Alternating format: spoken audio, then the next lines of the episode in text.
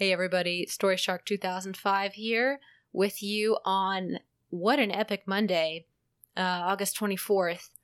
But we'll talk about that in a second. Today I have a great interview for you. Invisible Observer 13 is the author of Never Knew, which is um, one of the few works I'll probably workshop that's actually not uh, a romance.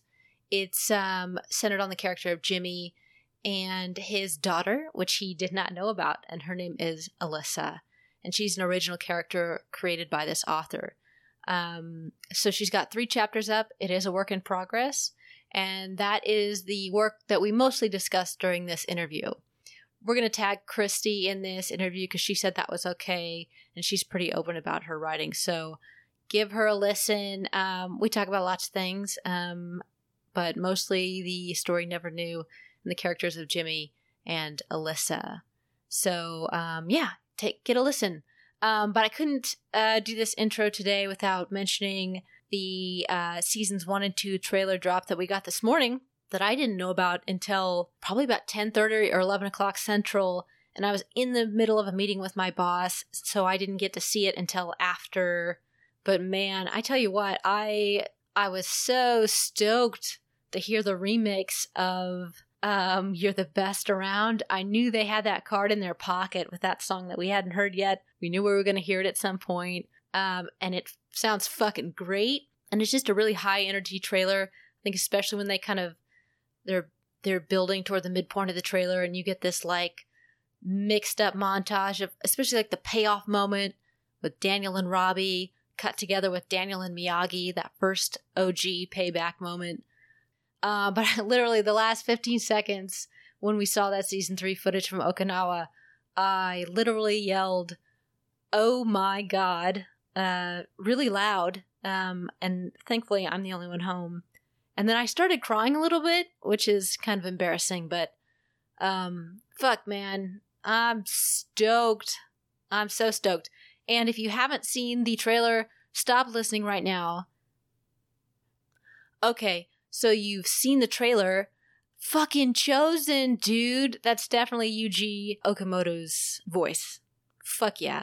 And it's actually nice for me. It was immediately nice to see Daniel doing some like real sparring and not just practicing breathing exercises and kata. So I feel like that prediction I made or the wish I made in Brianna's interview after she wrote that fucking sweet fight in A Walk in the Woods. And I was like, God damn, man, I wish I could see some real fighting from adult Daniel. I feel like we haven't gotten to see that. There was that beach scuffle, but it was kind of cut up a lot, and you didn't really see a lot of the fighting. But I bet we're going to get a badass sparring scene between Chozen and Daniel in season three. So, anyway, that's my wish kind of slash prediction.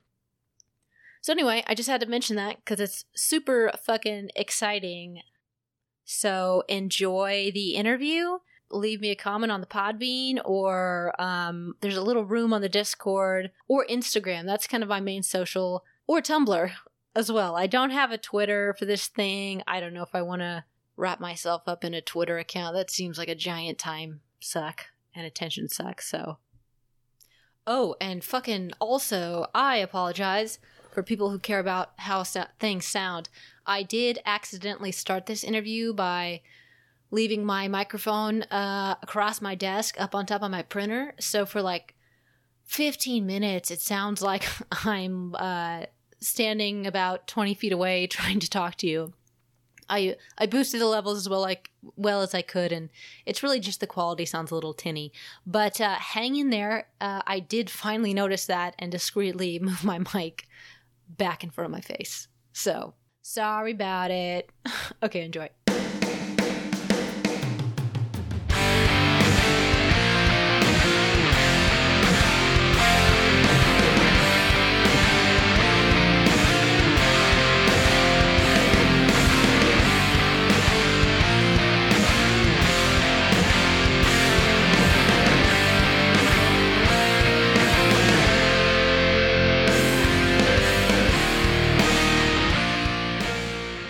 Like your Sean shirt.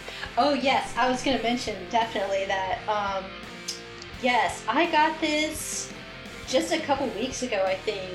When he, I can't remember how long he was uh, he had these shirts, but I saw it and I was like, I have to have one of these. so I have one, and my sister has one, and they're kind of corny. I like Sean's face is kind of um, what do you call it? Uh, airbrushed, like really pretty hardcore. Yeah, he kind of looks like he's from a boy band. He does. It's like Yeah. the spikes, like the frosted. It almost looks like they're frosted in this shirt, which is hilarious. um, it's very like NSYNC or Backstreet Boys. So, but it's pretty awesome and it's really comfy. So, I've been joking. I wear it as a pajama shirt, so I've been joking that like I'm sleeping with Mike Barnes. so it's been pretty fun. I think my boyfriend thinks it's pretty weird, but but yeah, I got excited when he was selling those um the posters. So I bought one of you saw, yeah, because you did too. Yeah, I love that he's doing that and recording the videos. He's just really sweet. He really is. Yeah, he's I can't um wait until my autograph arrives. yeah. Ah, so excited. Do you have one from him already? I ordered one like Thursday night. It was the one where he's smiling, Yes, Mickey. which I Yeah. feel like we don't see a ton of. Well, I I guess he's got know. some evil smiles. I, is that Yeah, one like? Does that count as a real smile? It doesn't. Yeah, exactly. And he's got a beautiful smile. He does. Yeah, have you seen any of his soap opera stuff? I'm a General Hospital fan. Okay. I was very upset when AJ got killed off for a second time, the final time. that's uh, that's one thing I haven't ever gotten into is soap opera, but I kind of do, especially after I watched um, his um, Studio City show. Have you seen any of that? Yeah, I haven't. it's super fun because it's it's interesting because it's like there's stuff that happens in there that's very soap opera like um, actually it's funny because we're talking about in uh, this story which we'll be talking about which i printed off i wanted to show you which you've seen a little bit and then i printed off the tales of never knew um, but uh, similarly in studio city sean Kanan's character finds out he has a daughter and then there's all this other stuff like his father has cancer and um i can't remember what else. i think he's getting cheated on so like all these dramatic kind of soap opera things happen but it's actually really done in a more realistic way somehow and it's really it's really cool how they do it i don't know how to describe it but like it's like sort of the subject of a soap opera but it's not it doesn't feel like a soap opera in other ways I really need to check it out, but I'm caught up in so many shows right now. Yeah, that's the problem with all this streaming. Mm-hmm. There's too many choices. What shirt do you have on? I can see the top that it says Cobra It's Kai. my uh, Cobra Kai sweeping legs since '84. That's Which- The Only shirt that has Jimmy on it. We'll talk about that too. How Jimmy gets forgotten, which Yes. is a problem. yes, it very much is. So cool. Well, just quickly, um, this is Invisible Observer 13 that I'm talking to. Um, can I also say Dream Beyond the Fantasy? Sure. is uh, as you are on Tumblr. Um, so yeah, we met obviously through Cobra Kai and kind of the Quiver Discord group. Um, but uh, yeah, I guess this where I usually start is just like your early fan fiction memories, or have you always been interested in writing? You know, when did you first like start writing that you remember? I'm actually really new to the whole writing thing. Yeah, so you were a lurker for a while, a reader. Oh yes. I'm years of lurking. I mean, I've been a fan of a lot of things, and when we actually got a computer hooked up to the internet, I would go and try and find information on like the shows I liked. And I remember some of the earlier things that I was looking for were Power Rangers. uh, Sailor Moon, Mhm. Tenchi Muyo, Pokemon, mm, Star Wars. Yep. I think that might be the main things. Also Charmed. Yeah. Were you like me? Did you just have network TV as a kid, or did you guys have cable? Um, we had cable, Okay.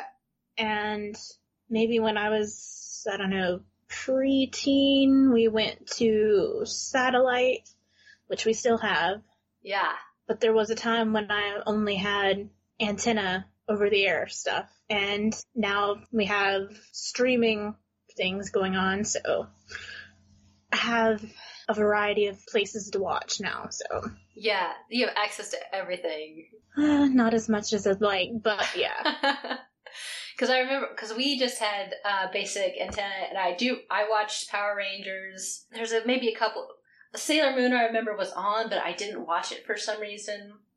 Pokemon, I watched a lot of. So a few of the, and Star Wars, of course. Were you, and you, you were into the Jedi Apprentice books too, is that right? Yes, yes. Yeah. I have all but one. Yeah, at my parents' house, we've got the whole stat. I think we have all of them. I can even tell you which number I don't have. Number 16. 16. Okay, if I ever find one laying around a bookstore, I'll grab it up for you and send it your way. okay. Sounds good to me. yeah. Yeah, so you were lurking kind of in those fandoms for a while. Mm-hmm. What's the first you remember like writing, whether that was fan fiction or not? Like in school, did you was like English class your favorite class or how, what was your interest in writing? I honestly don't really remember. I mean, the only thing that I can really think of, which wasn't like an essay or something off the top of my head, was maybe when we were reading Johnny Tremain in middle school.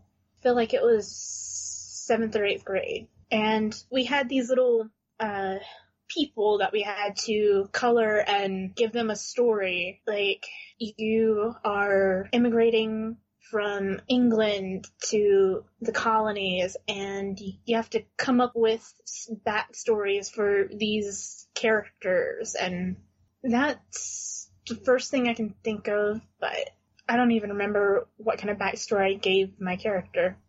That's a cool exercise because that's exactly what. Well, I guess all fiction writing is like that, but I feel like especially in fan fiction because you have this outline, like you know who Johnny is, but then you Mhm. can fill them in however you want, and and yeah, and with original characters, which we'll talk about. It's like a chance to kind of play around in the sandbox and just have fun. That's what I like about it. Yeah. So is Cobra Kai your first fandom that you're writing in then? Yes, actually. This is okay. Never Knew is actually my fourth attempt at a story, but the first, well, okay, okay, maybe fifth attempt at a story. Okay. But the second one I actually published because my very first thing was a LaRusso prompt that I got kind of talked into. Ah. Eh, but I was expanding on a prompt that someone else gave Yeah. And I was struggling with it because I don't really ship them. I mean, I ship them through your and everybody else's work, Yeah. but it's not my ship, you know? Totally. And there's also the whole dynamics of the specific universe of that prompt, which was actually the whole alpha, beta, omega Mm-hmm. Yeah. And actually contacted a writer who does strictly ABO stuff to see if I could get some advice on how to write it. Yeah. I mean, it helped, but I just kind of strictly backburnered that whole thing Yeah. because I had something else kind of on the brim that worked better for me. Yeah. Kind of simmering back there. Mm-hmm. Yeah. It's hard when it's not your. It's like fun to do prompts, but if you're if it doesn't work, it just doesn't work. And if it's if you're not invested, it just takes so much work to actually sit down and write something. So if you're not all the way there, it's just it it's, it becomes more work than it is fun. Mm-hmm. Yeah. So what was the thing that was simmering in the back of your head? That, which I would actually like to get back to at some point if I can, especially since there's been some, I've been talking with some of the girls on Twitter Hmm. who are new, newer to the fandom. and they also ship Johnny Ali, Yep. and it, it was actually an alternate take on why they broke up. This is strictly only using material that we had in season one, of course. So we had no birthday party issue. Yeah. yeah. Yeah, that does kind of suck in fan fiction when you're, especially with a TV show or a book series. Mhm. It's like you're working off the canon that you know, and then um, a second season or a second book comes out and like totally destroys Right. the possibility of what you, you were doing. That's is that are those girls on Twitter? Is that like um, Kira Bay and Mira and um, Yes. yeah, those guys are hilarious. I love going online and reading their stuff like as soon as I wake up in the morning. Yeah, And then when I'm back from work, I'll check in on Twitter to see what's happening over there. Yeah, those girls are night owls. It seems like. Like I see, like Kieran's up. I know she writes. I'm pretty sure, kind of like late at night or early in the morning. Um, so there's like always stuff to Uh-huh. see when you log on at like a normal hour. So the the Johnny Ali thing's not posted at all. Is that? No, it is a few half-written scenes, a lot of notes, some ideas, and one of two writers' notebooks that I have. Yeah. Do you do a lot of notes by hand or do you type a lot? Well, I started out mostly writing them in a notebook, but then I went to typing up notes in Google Docs. Yep, that's what I do. Yeah. I've got like two or three things for Never Knew. Two or, well, maybe two to three things for Is This Love? And then I have something that is just note, just in case I ever get around to writing for a different fandom. But I don't even know if I can call it a fandom because it's kind of a dead fandom. Oh, so, Oh yeah, I get. I've done that before, where I sort of fig- find something like five, ten years too late, and no one's there. This is even later than that. This is from the 80s. Is it? Is it head of the class by chance? Yes. That's awesome. That- I was actually kind of getting hooked on head of the class when I was working on Ali Fic, and I had like two ideas that were Alan centric, and it was just getting to me. It's like, nope, nope, nope, not until after I get so much written for this, and then I got a new idea and backburnered the Johnny Ali fic, and what came out of it was Is This Love? And I'm still getting a little bit of head of the class ideas and like, nope, Jimmy comes first, Alan can come later. That's awesome. Yeah. Did, did you watch Head of the Class before you had seen Karate Kid, or what was the first time you saw um, Tony O'Dell in a performance? Well, obviously I've seen The Karate Kid, I don't know how many times as a child, but Yep. Back then it was always about Daniel and Mr. Miyagi. Oh, and, Oh yeah. But sure, you noticed that Johnny and his friends were cute, but they weren't the reason you were watching the movie. Totally. But then Cobra Kai just kind of came a little out of nowhere with that article in 2017. And I'm like, okay, this sounds cool.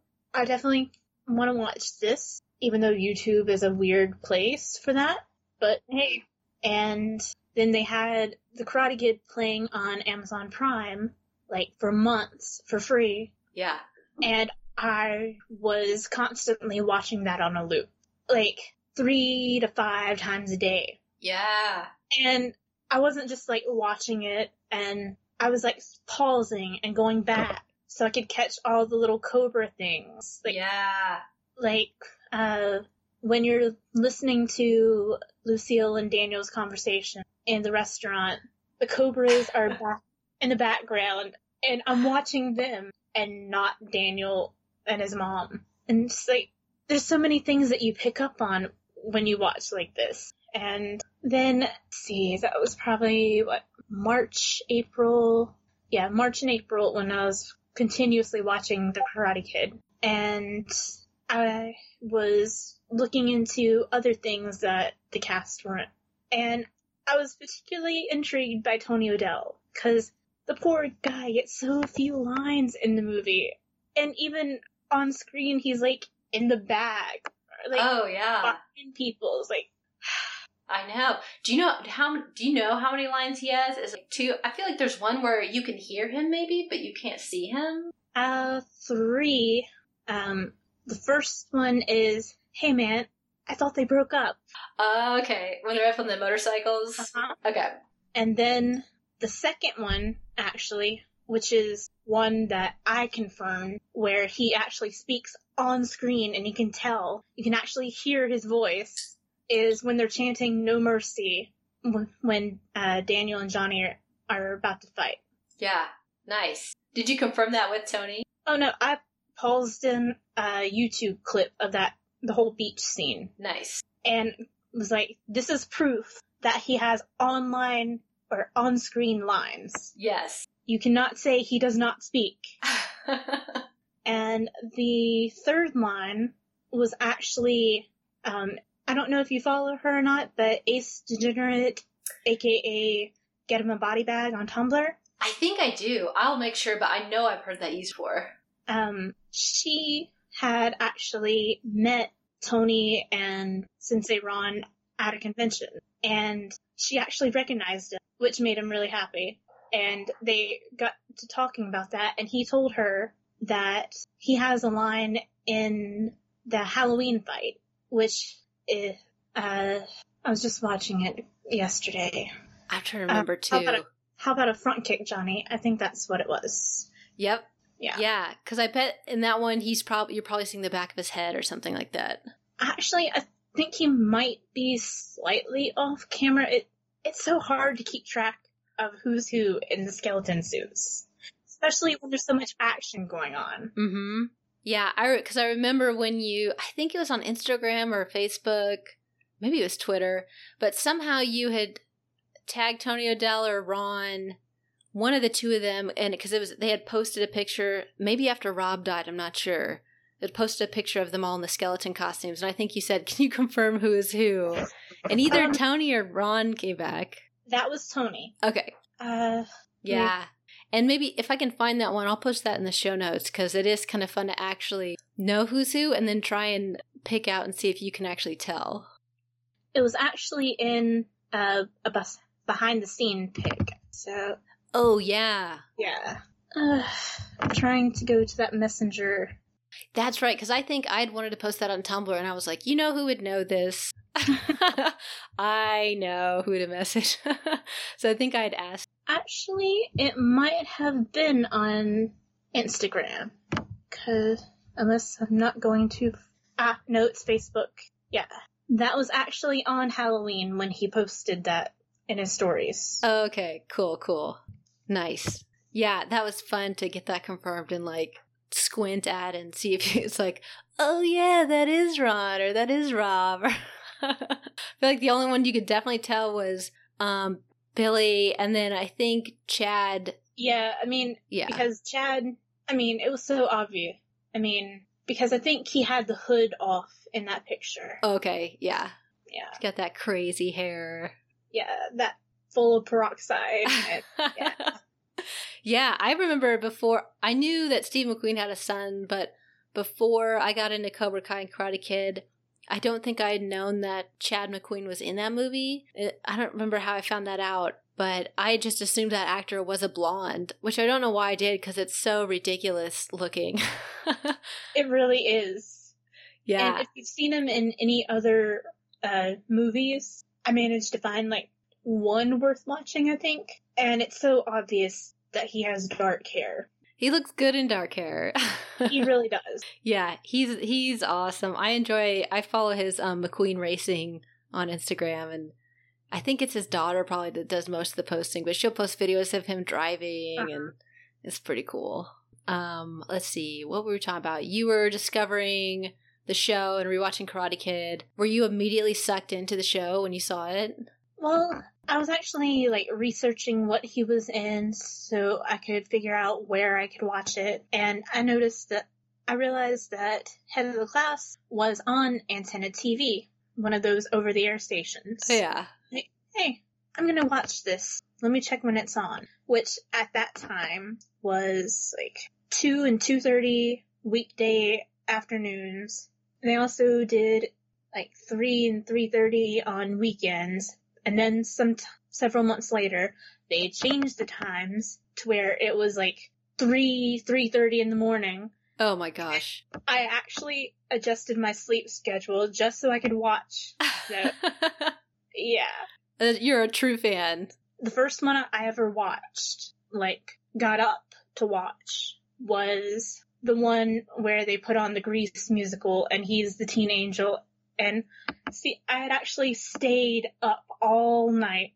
I actually got my time was a little wrong. I thought it was like 2.30, but it was 3.30. So I was going close to 24 hours of being up. Oh my gosh. And this is like Saturday morning. So I'm like barely even awake. And then he's singing. and like, oh my god, he can sing. I, like, literally sat up in bed. I, I just, oh my god. That's uh, I'll have to look that up. The other just weird Tony O'Dell thing I remember seeing was some kind of like circus type show. Um, that would be Circus of the Stars, which was like in 1985. He Okay. on, and apparently he's the one that actually posted that clip to YouTube. Okay, that's awesome. So he he probably had a t- uh, like a VHS tape sitting around his house and somehow digitized it, gifted it to the world. That's awesome. But yeah, I didn't know that he could sing because I've seen um, a couple of um, clips of Ralph Macchio on um, How to Succeed in Business. Um, so I've se- and there's there was like a Feifel movie that he sang in or something. But that's awesome about Tony. I'm gonna have to look that up and Another thing you should check out, I don't know if it's actually him singing, but it's one of those episodes I could watch on a loop. yeah. Okay, Otherworld. It's only eight episodes long. The two with the most Tony content are the, the second or third episode, and then maybe five or six. Can't remember which numbers they are because it's been months since I watched them. But their titles are The Zone Troopers Build Men and Rock and Roll Suicide. Rock and Roll Suicide is one where his character Trace and his sister like create a band. It's originally for a high school talent show kind of thing, but then and they start off like singing like Beatles songs because they're in a whole other dimension. So nobody knows who the Beatles are. So they can get away with using this. Oh, that's crazy. Okay. Yep. Yeah. And then they become a singing sensation. So you have the whole perils of fame kind of storyline going on there. But just watching him play the guitar and sing, it's like, I could not stop watching that for days. that I bet his hair was pretty great too. Tony O'Dell in the day. yes, the hair. That's and so what was that show called again? Otherworld. Otherworld. Okay, I will definitely find that and put it in the show notes. I love that the title of that episode is Rock and Roll Suicide. That's the like, the most badass name.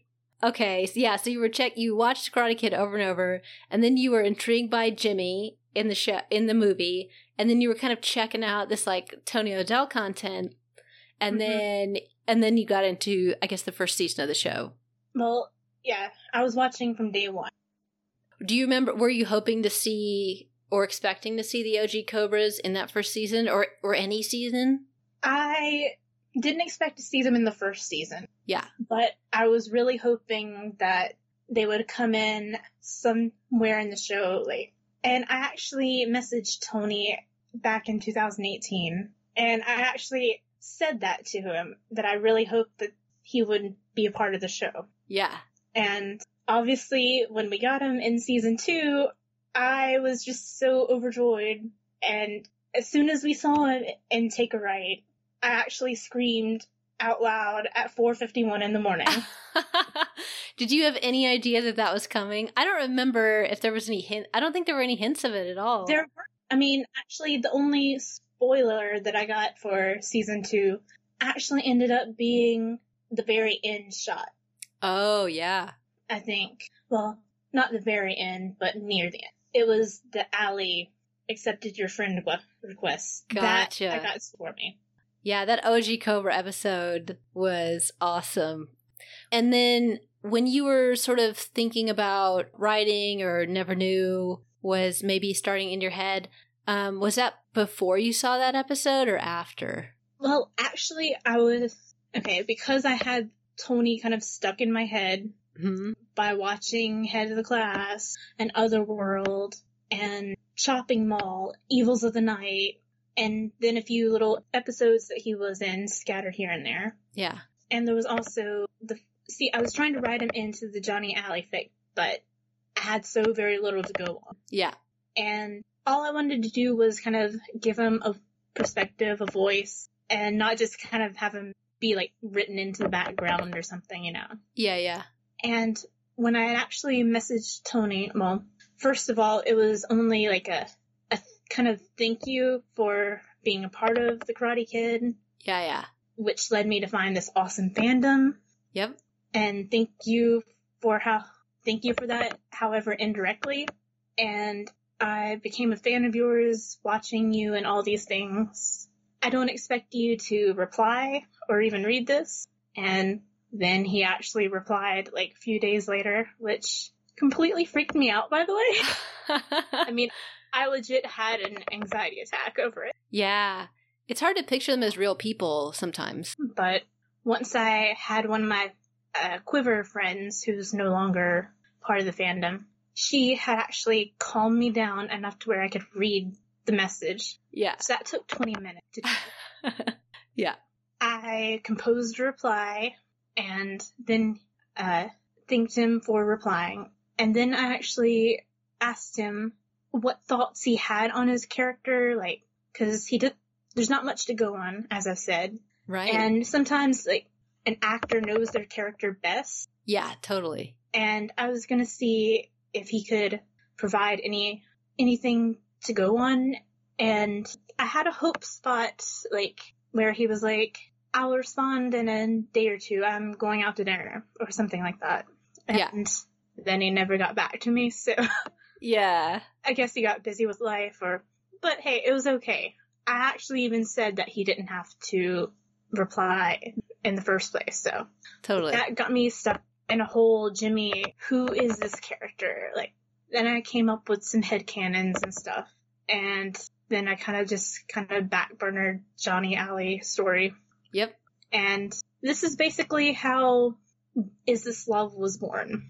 Okay, cool. And during a very slow period at work one day, I was kind of daydreaming and then I just kind of had this idea, which became like the bare bones of that story. And I shared this information on Tumblr and that sweet Bobby face, Ah, Rin. yeah, she's like, thick it or it didn't happen. What do you, I can't write. What are you, why are you doing this to me? yeah. And then I started to write. And I had that first chapter complete, well, first draft, which was 13 pages by Thanksgiving 2018. Yep. And then it kind of went on from there. Well, I say first chapter. It wasn't meant to be the first chapter because I didn't know how to start the story. And now I'm writing it sort of in like sort of flashbacks right in the middle, which I haven't posted yet. Do you think, because you've got about 20,000 words on Never Knew, do you think that has helped you, I guess, as a writer or helped you on Is This Love? Because you started that one first, then it seems like you got onto this story and wrote a lot of, of this story. Well, is this love I was kind of stuck on. And then season two hit and we found out a little bit more about Jimmy. And I was a little bit disappointed that he only has sons. Yeah. Like the whole, in a way, I get the whole father son story with Cobra Kai, but it's also disappointing as a woman because you, we need that representation. Totally. I mean, not just like Sam and Aisha, Tori, but you need to have more. And Mm-hmm. I had also written, since I already had some ideas on where Is This Love was going.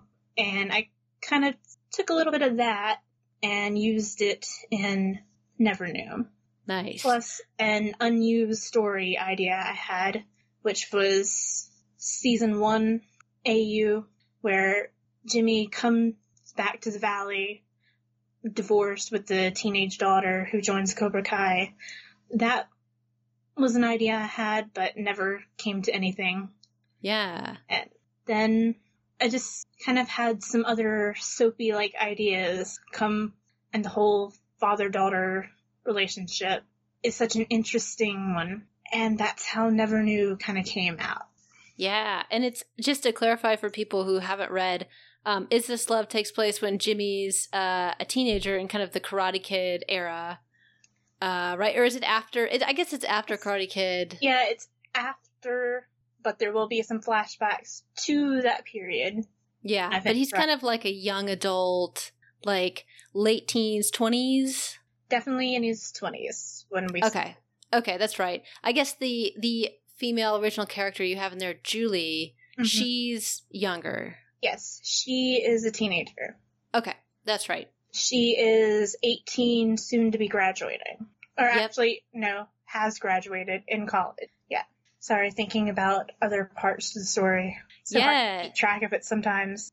I oh it is when you've got multiple things going. Yes. Um but yeah, and then in Never Knew Jimmy is an adult. He is where we see him actually the night of where we where we leave off at the end of Take a Right. So he's an adult and he's married and it's interesting cuz in that kind of promo video that I made leading up to this interview, it was just kind of like for a joke, but I was uh, essentially talking to my um, little Johnny and Daniel dolls. But I had mentioned that, um, oh, Jimmy's the only Karate Kid character, the rest are original characters, which isn't quite true. Um, we we do it, the story does start off, um, I think in a really interesting way, where it's right after Tommy has died, and it's like Tommy is very present, especially in that first scene in the first chapter. So t- so Tommy's really there in spirit, but also Jenny. Technically, she's a canon character. She is. Yes, but we just don't get anything of her. And as you mentioned, we know from canon that Jimmy has only sons. We actually don't know how many, but he, I think he says, say hello from Jenny and the boys, or, or no, Tommy says, say hello to Jenny Yeah. and the boys. Tommy says the boys. Yes. Jimmy says the kids. So Okay, okay, that's cool.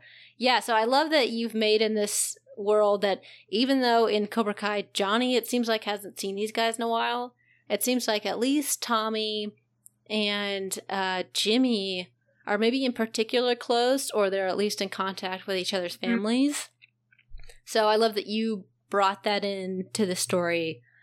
Did you kind of um I don't know, yeah, what was that uh was it important to you to I guess to to bring Tommy into that into the story? Like i what i like about that first scene is that you really you meet jimmy right as he's mourning tommy and then you kind of get introduced to all of his his entire family. You kind of introduce on that first page through their relationship with like uncle tommy. So i thought that was really cool.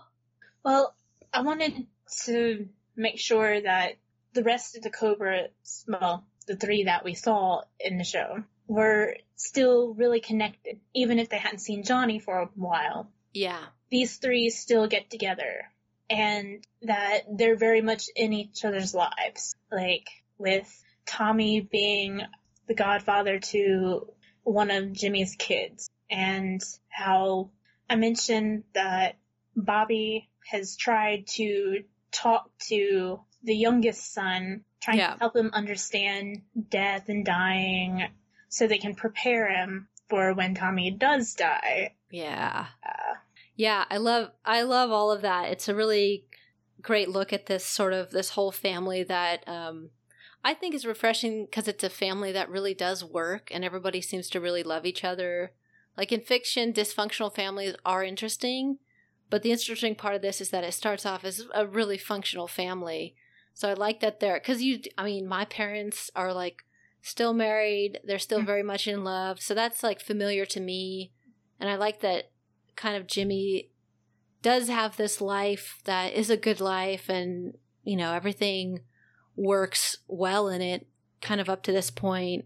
Um but yeah i love that i love that tommy and bobby are there. Because i thought it was a little unbelievable in the show that like johnny it seems like I don't. I guess they don't say, but it it feels like he hasn't seen these guys in like a decade or so. I mean, I don't know how true that is, but it definitely feels like a reunion for Johnny. So I like the idea that these guys in your world are like seeing each other all the time and in each other's lives. That's really cool. Thank you. Yeah. But yeah, so Jimmy has this life and it's great. He has a wife that he loves and four kids. Um, can you talk a little bit about like how you came up with the four kids? Well, we know that there's multiple. They're all boys, and I just kind of wanted a nice even number. Yes. And but I needed the other main character to be like stuck in the middle of these boys. Oh, I love that. I Yeah. didn't notice that. because okay, I made the oldest two twins fraternal, Josh and Mhm. Jordan, and they're different in personality, but each other's best friends. Yeah. And then there's there's 17. Then there is Jesse, who's 12, total troublemaker. My favorite. He he does feature pretty heavily in these first three chapters. yes, he does. he was fun to write, and yeah, he was definitely the closest one to Tommy.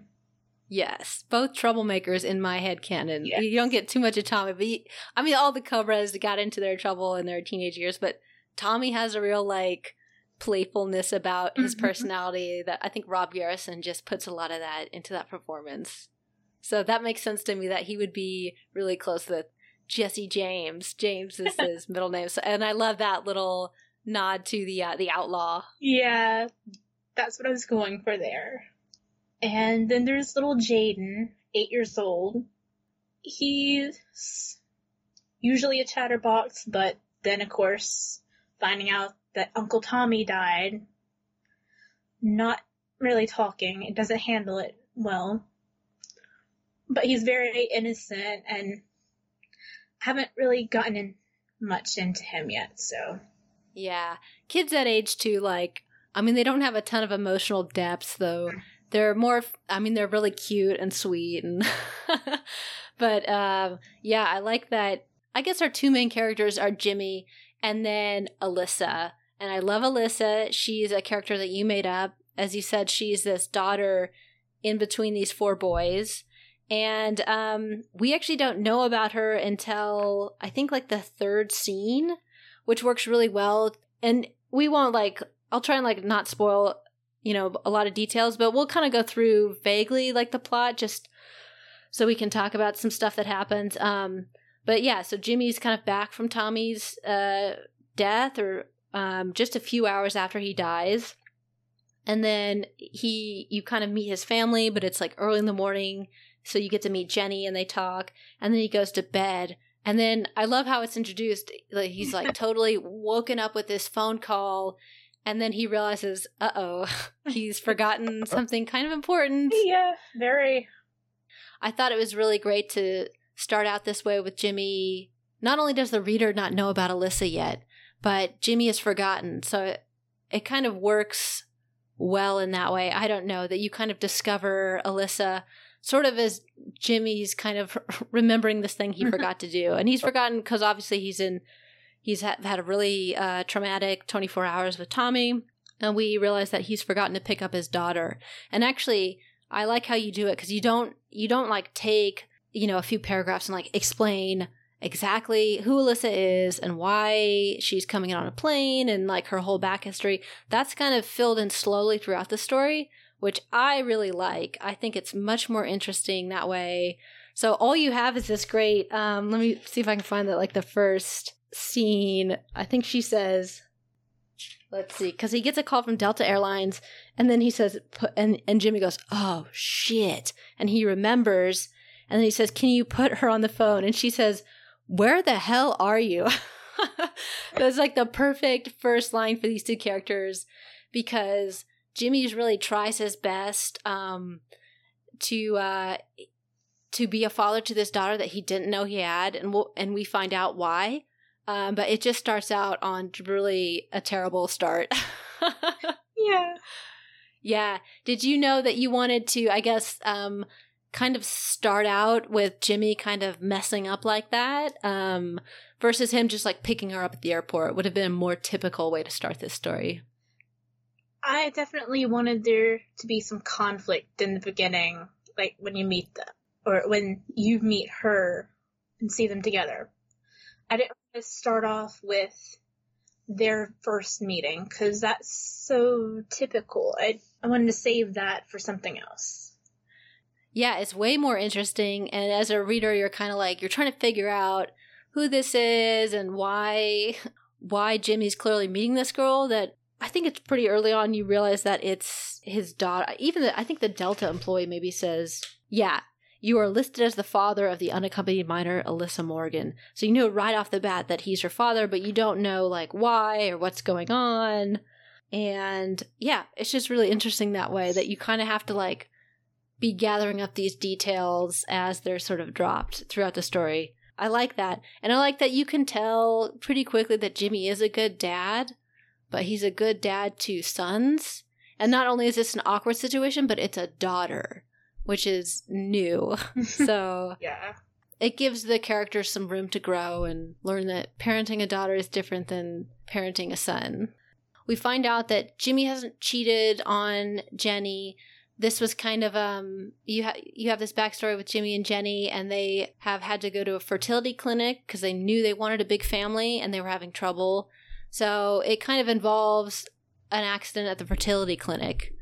And you, I guess you find that out in the second chapter, but, um, so the, the first chapter is really just all Jimmy and Alyssa trying to have this first encounter together and get home in one piece without killing each other. And because Alyssa's pretty pissed off. I like that she's, she's clearly stressed out. Anybody would be, but she's still snappy enough back at Jimmy where like he's trying to get her some food and it's like three in the morning and she's hungry and he keeps kind of like putting his foot in his mouth and she kind of calls him out. Yeah, that was fun. Yeah. Did you know you kind of wanted her to be I mean I consider her sassy. Do you would you consider her like a sassy character? Uh yes, but there's this whole side that you don't know about her yet. And part of all that is like anger at the whole situation and then trying to protect herself. Yeah. And I don't want to get too detailed yet. So Yeah, like I said, you kind of sprinkle in the details of like what happened, why uh, Alyssa is here, who her guardian was before that, uh, and what happened. And you, there is a mention that she does have a mother who, but you get the impression pretty quick that Alyssa doesn't really know her mom well. Um, she does mention an Uncle Matt, so we know that he was in her life. Um, but yeah, as far as the, the chapters you've posted, we don't have too many details.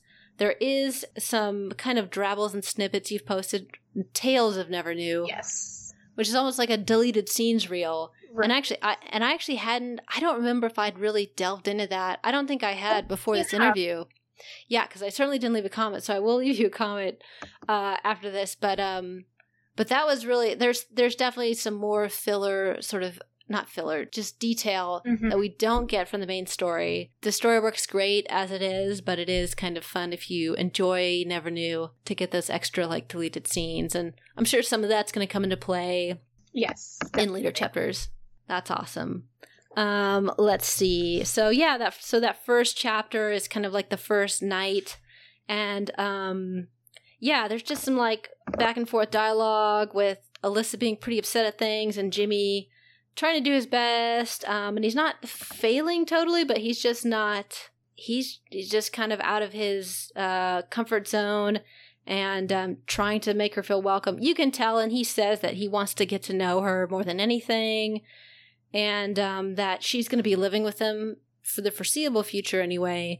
And he says to her that he loved her as soon as he saw a picture of her, and he found out it's been about a month, I think it says, that he Yeah. even knew about her. Yeah, so it's an awkward situation anyway, but he's uh, trying hard and doing his best. And I like the breakfast scene at Denny's Yeah. too. Just like they get, I think they get her um, tea wrong. Like it's just been a terrible day anyway for. Ali- It's been a long day traveling, and she's hungry. And then they like bring her order kind of messed up.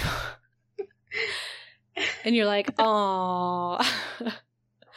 but they have a good talk at that breakfast scene. And I feel there was something I wanted to ask about. Let's see. It's about, I think they get their eggs and. Uh, yes, that, I know what you're talking about there. Yeah, was that was that on purpose? Like, so she gets they they screw up her tea, and then they she gets her pancakes, which she's loving. But then there's a there's like a remark where she notices that her eggs are undercooked, and then she looks over at Jimmy, and he ordered his eggs over easy. Was that like on purpose, or is there something to that that I was picking up on? Yes. Um. Okay. Okay. That's the nature part, like how they eat the same. Yes. Yeah. I did want to do that, and that kind of freaked her out a bit. And then he looks up, and she's like, "No, I'm not."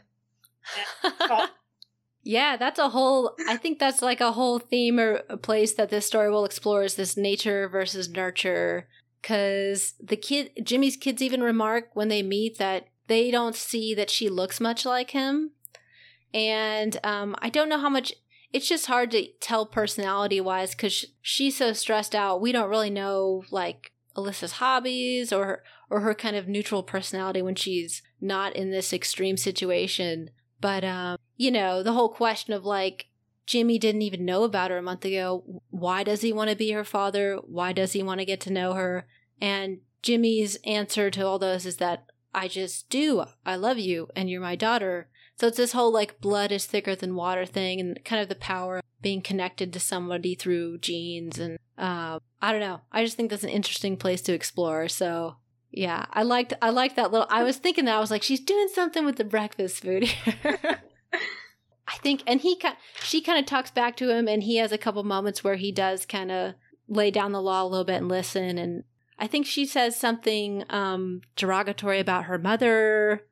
Um, Oh, I think she says you didn't even yeah. fuck her. I can bleep that out. But he, Jimmy, does not appreciate that. So he kind of, so you can tell he's a good dad, and he's kind of trying to fill out like, you know, can you discipline this girl that you've only known for an hour or so and you do that and she kind of is pushing i feel like she's kind of testing whether she knows it or not she's kind of testing his limits or his you know boundaries mm-hmm.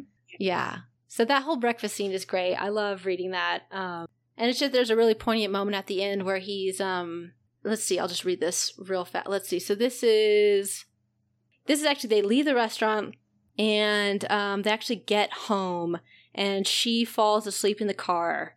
And I just this is a really sweet moment, so I'm just gonna read it real fast. So he's coming in, he's dragging her luggage in, and he says, um, he strides over to the couch only to find her curled up fast asleep clutching one of the throw pillows close to her, as a young child would a doll or a stuffed animal. Jimmy smiles. She looks so adorable and peaceful. His smile turns sad. He wonders if he is glimpsing the little girl that she used to be, the little girl that he never had the chance to know. Just the thought of what he missed out on causes a tightening in his chest. Not wanting to wake her by potentially breaking down crying, Jimmy decides it would be best to leave her. So it's just really sweet kind of moment where not only is he grieving Tommy, but he's grieving this like missed opportunity to be her father, which is sad. it's very sweet.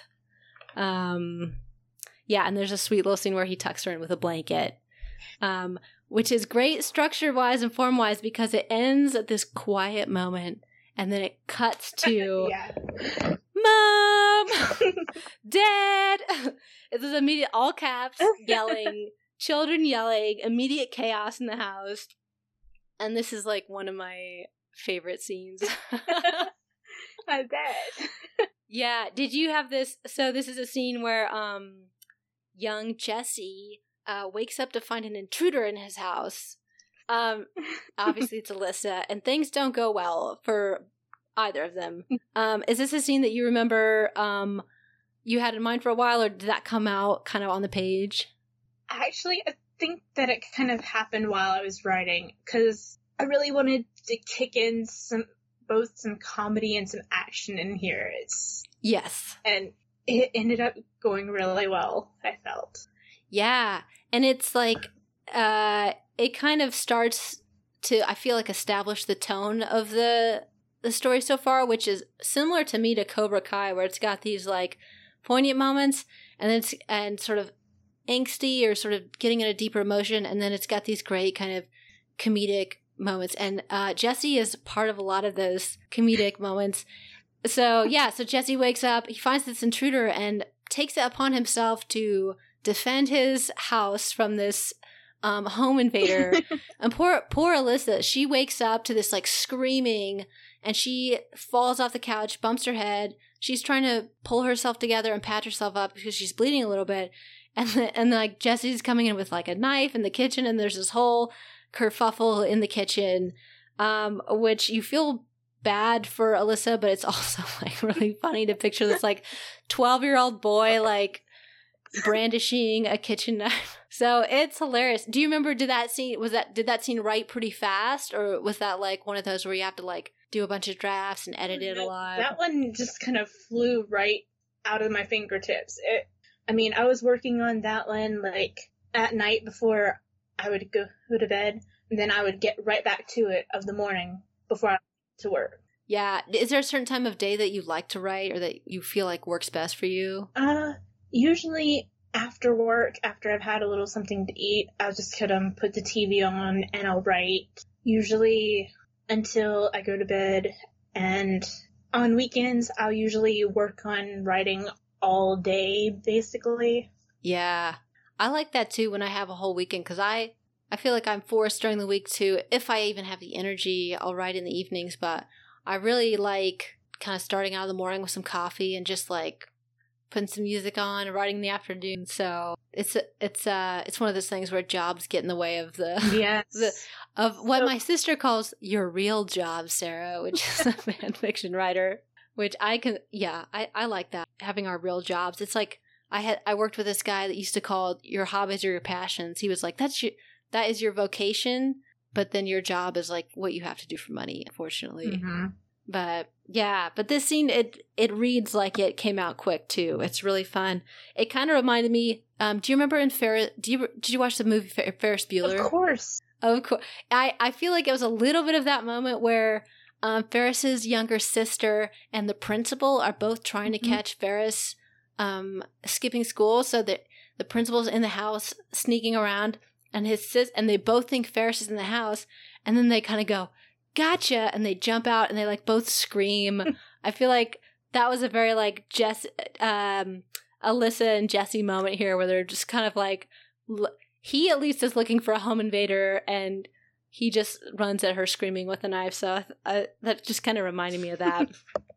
Yeah it's cute. But yeah that tone of striking between funny and poignant i feel like is um displayed in the scene because you really feel once the scene is over, you're like, oh my god, this poor girl. She already doesn't feel like she belongs, and like her first welcomed, I th- what is this? Ch- uh, yeah, welcome home is this. yeah, I wanted it to. Yeah, that I did that on purpose. That title. Yeah, kind of ironic. Mm-hmm. Like not not a very good welcome home, actually. so it's definitely you definitely start to feel that um, through this, and um, it's funny, but you're like, oh, this is just not how she would want her day to go. um, let's see. So that whole thing plays out, and you kind of meet all the other siblings, but Jesse is definitely the one you uh, are interacting with the most. Um, let's see so that that lasts a few pages. Oh and i do like how when she's her and jesse actually end up like on the floor in this like um not quite a fist fight but they're like scram- scrambling around trying to like fight each other. And there's a line where it says um just as they make it to the kids alyssa strikes hard.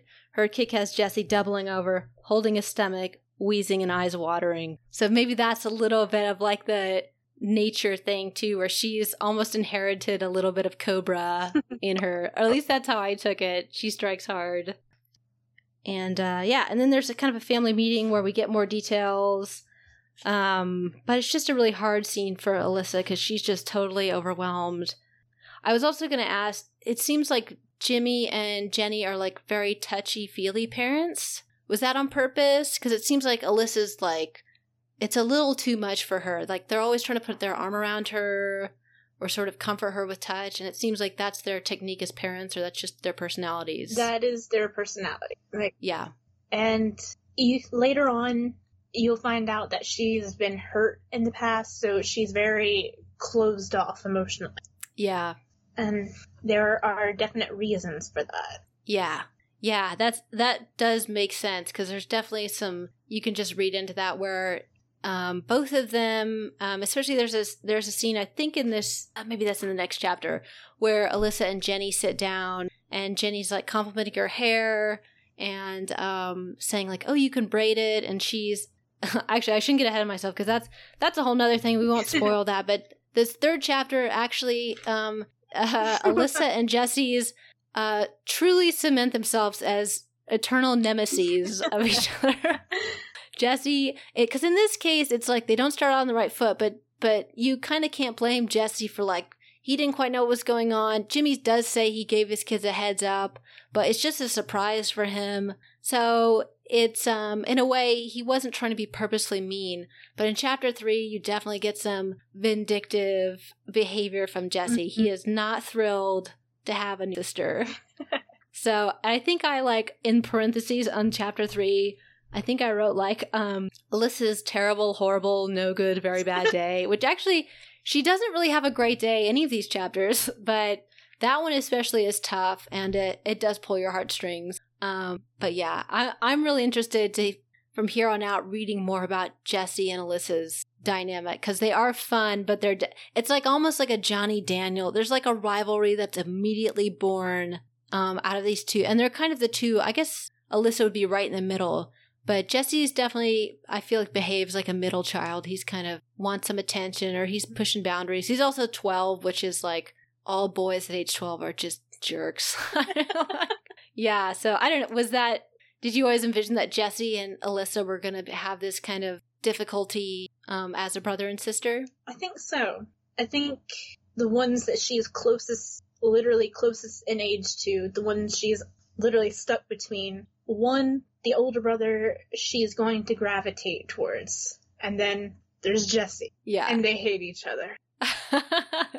yeah. It doesn't help that he feels, well, at times they all feel this way, that she's taking their dad away from them. Oh, yeah. Especially him being basically the middle child. Yeah. And you know, uh, we mentioned it earlier, but I didn't as much pick up on it or remember it my first read through, but this read through, I was thinking the whole time, like, well, we have to remember that Tommy's died and that Jesse was closest to Tommy. So I feel like that might explain some of his behavior because he, you know, all the kids are in, sort of in mourning too. We sort of forget that after that first scene with Tommy. I was thinking about. It. I felt a little, I felt a little bad for Jesse after I thought about, but not too bad because. well, he's usually a little more well behaved. He's still one of those kids that gets into fights at school and yeah, he's one of those like if there's a fight going on between any of the kids, he's probably right in the middle of it. Yeah, that makes sense. Yeah, I'm just trying to think. I, yeah, I guess we don't get too much of Josh and Jordan. They seem like responsible kid, and they're what, like 17ish 17. or six? Yeah. Okay. Okay. Yeah. Do you? Are we going to see? I guess more of their personalities, or? Yes, I am working on chapter four, and you will you'll see more of Josh than you will of Jordan, but you'll get some Jordan scenes. And he, like Jesse, is not too thrilled about the sister, but he's not as bad as Jesse is. Exactly. Yeah. And and you said, uh, sorry, I got them mixed up. I think it's the J thing, which actually I yeah. like that they're all natives. So you said Josh is the one she'll be a little closer to? Yes. Okay. Is he the one with the guitar? Yes. Okay, I thought so. Yes. I like that almost like maybe a more like sensitive musician. I mean, that's a stereotype, but I don't know. That seems to fit. And then Jordan's more of an athlete. Right. Okay. That's cool. It kind of goes with some of my Jimmy head headcanons. Like, Jordan got like the athletic genes. Yeah. And is like a mini version of his dad in looks with those blue eyes and the brown hair. Yep. And I kind of think as like younger Jimmy, it was more closet artistic in a way. And watching those other Tony O'Dell things kind of helped with those headcanons. Yeah. So I also so Josh is the more musical closet nerdy type, I feel like. And he and Alyssa will kind of gravitate towards each other because he's the quietest out of pretty much all the kids. And he's more willing to give her a chance. Yeah, that's interesting you say that about Josh and Jordan kind of uh, fulfilling like these traits from their dad. I feel like maybe the more artistic or quiet side just wasn't um, maybe allowed for Jimmy under Kreese. I feel like, Mhm. at least in my head, you know, Kreese wasn't going to let any of his students like be a painter on the side or. Part of the artistic thing for Jimmy, my headcanon, well, actually, it's more probably a hive mind situation yeah. because you've probably seen on Tumblr the gift sets of the Halloween dance, like, well, before the dance, when Daniel notices Ali, but then he notices Oh, Doc, yeah. and the Cobras are decorating, and Jimmy, like, you'd see his head, the collar of his blue shirt, and he's like decorating the skull. Like, I don't know if he was painting it or something. That's kind of how the artistic Jimmy headcanon came about, I think. Oh, yeah, I love that. Yeah, that's fun when you can like find stuff in the background that you can pull out that is canon and then you can just kind of expand on mm-hmm. it. But then you can point back to the show and be like, look, it's real. yeah, that's super cool. I love that. Um if the first chapter is Jimmy and Alyssa getting to know each other, the second chapter is Alyssa and the family getting to know each other. Um, so you have that whole family meeting scene, and um, Jimmy has a scary moment where he thinks Alyssa's run away, but she doesn't, and then um, it kind of closes on a conversation with Jimmy and Alyssa in her room.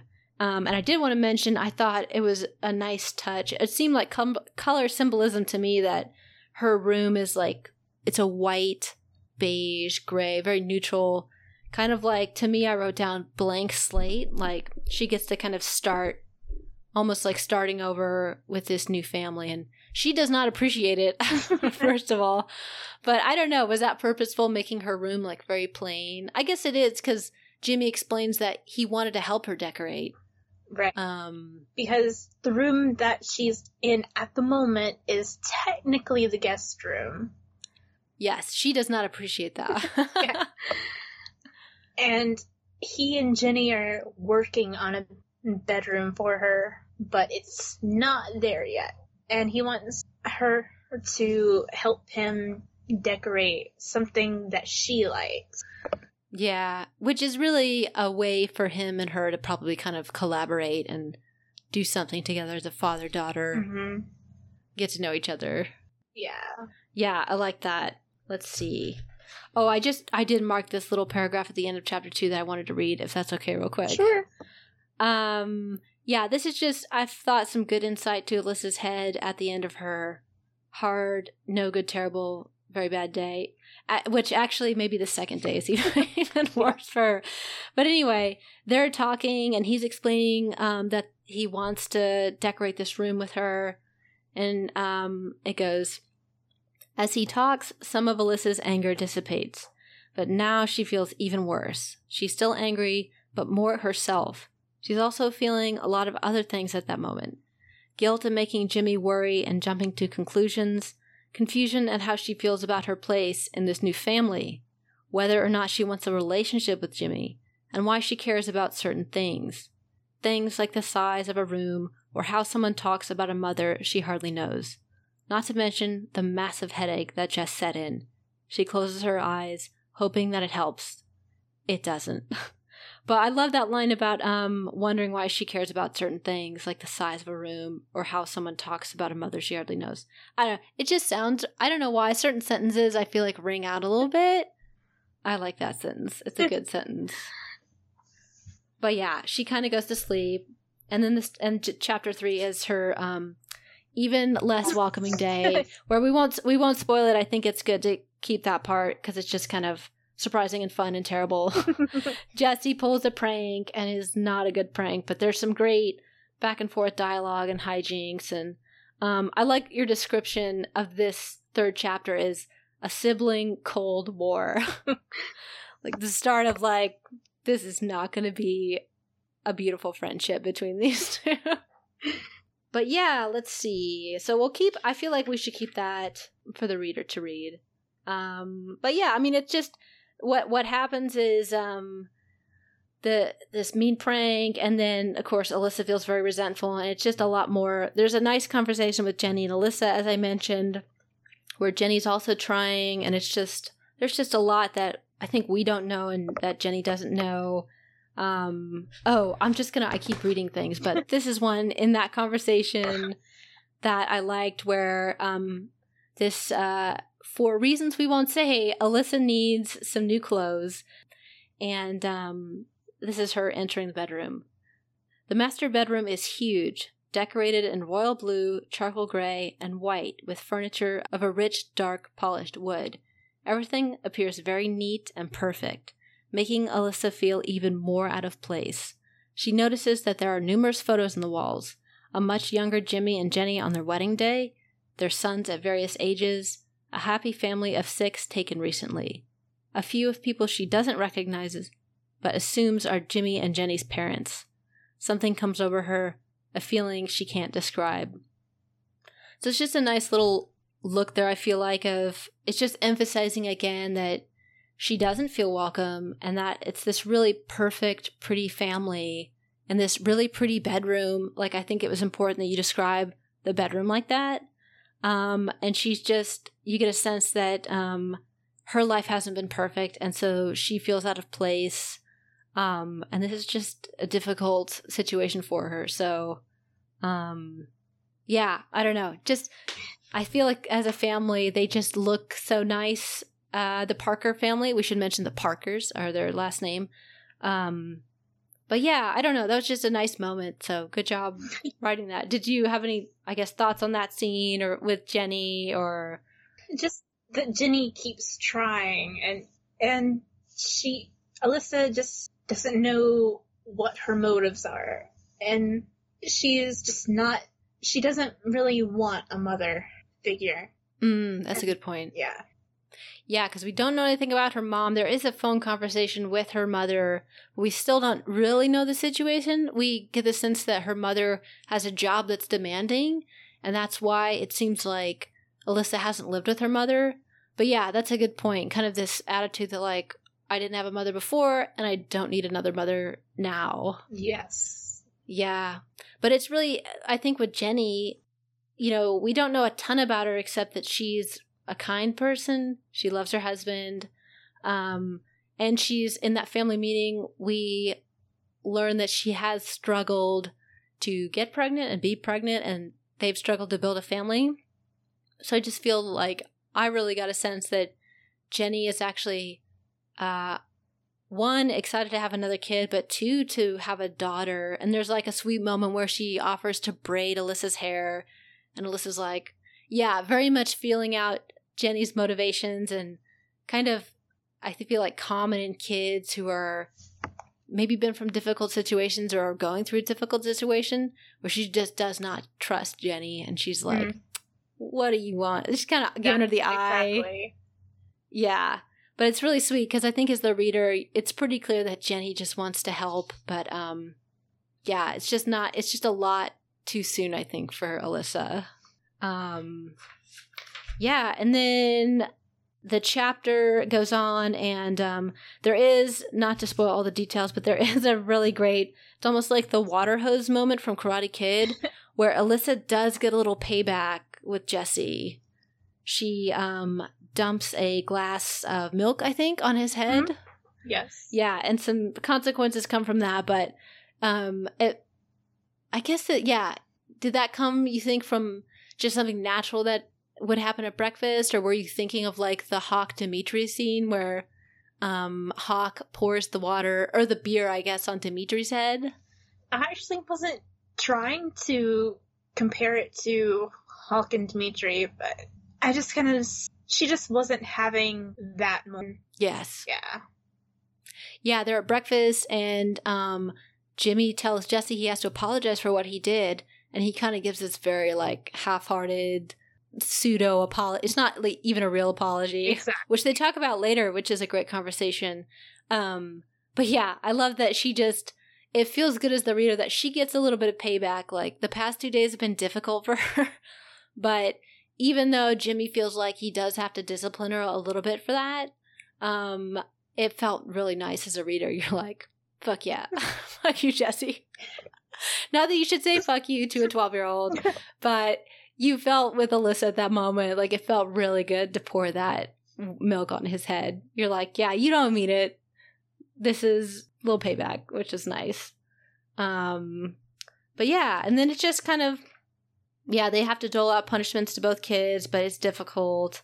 Um, and yeah, there's some stuff. There's some stuff you find out about Alyssa's past that we're not going to talk about because it is a surprise to the reader, but that explains some of her actually and Jimmy's behavior. Because Jimmy's been kind of tiptoeing around some stuff that's been hinted at. Um, but yeah, so we, we won't go into that, but you do find out a little bit about Alyssa's um, uncle Matt, Mateo, and her and her mother.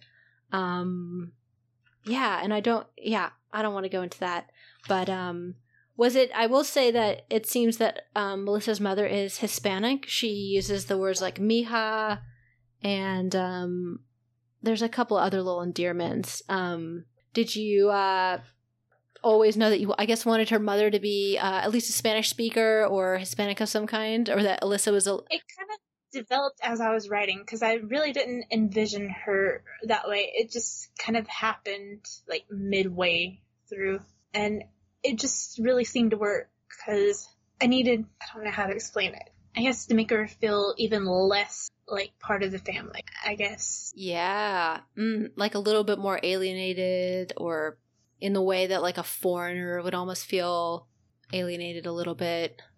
So I guess I guess we'll learn more about Uncle. Well, you can learn a little bit about it in Tales of Never Knew. There is a little drabble with um, Uncle Matt, um, but I guess I suppose. Do you plan on in further chapters? I can't remember if I asked this already. Like delving into a little bit with her life with her uncle or her mother. I do. I've Cool. actually got an idea, which I haven't started writing on yet, for both Mateo and Michelle. Cool, Okay. cool. That's awesome. Yeah. Yeah, I like that. I, I, I don't know. It's just, just in, intriguing that it seems like from what she's mentioned of her uncle Matt that they they were close in some ways and that he was probably raising her. So um, I don't know. I'm excited to learn about of uh, that character and that relationship. So yeah, that's awesome. So you're working on chapter four right now. I am. It it's mostly hung up because of Bobby. Oh, explain. I cannot have a hard time writing Pastor Bobby. It, Oh yes, yeah. Yeah, and that would be hard because it is kind of. I mean, you see the good in Bobby in the show, uh, in the movie. Movie. Mhm. Especially, I wish they would have kept that scene where he throws his belt down. Yeah, because I, I think that makes so much sense for Bobby as a character. But um, yeah, I I think that would be hard too with Pastor Bobby, just because I'm not. I didn't go to church as a kid, so I don't know church people. Yeah, same here. I mean, I know church people, but and I have kind of went to church, but it it's just not for me. And trying to write that it's hard. But I'm I kind of see Bobby as like a non-denominational pastor, more open, Definitely, he's like the cool pastor. right? and I'm trying. I've spent so many hours on Sensei Ron's page, like trying to gather something from all those motivational quotes, oh yeah, so I could kind of breathe life into this Bobby. And sometimes it happens, and sometimes it doesn't. Yeah, it's hard to get a voice that's kind of foreign to you. Like if you're, you know, you're not used to how, I don't know, not that there's a specific way that pastors would talk, but you know, their whole life is Christianity and God and Jesus and so if you're not used to talking in that vocabulary, that would be hard.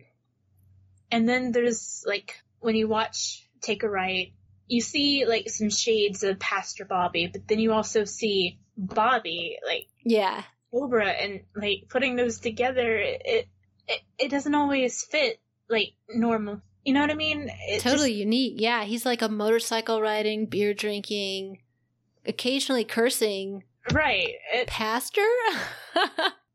it's just Yeah, a, it's a lot to kind of fit into a picture that makes sense. It's like a, a rock and roll pastor.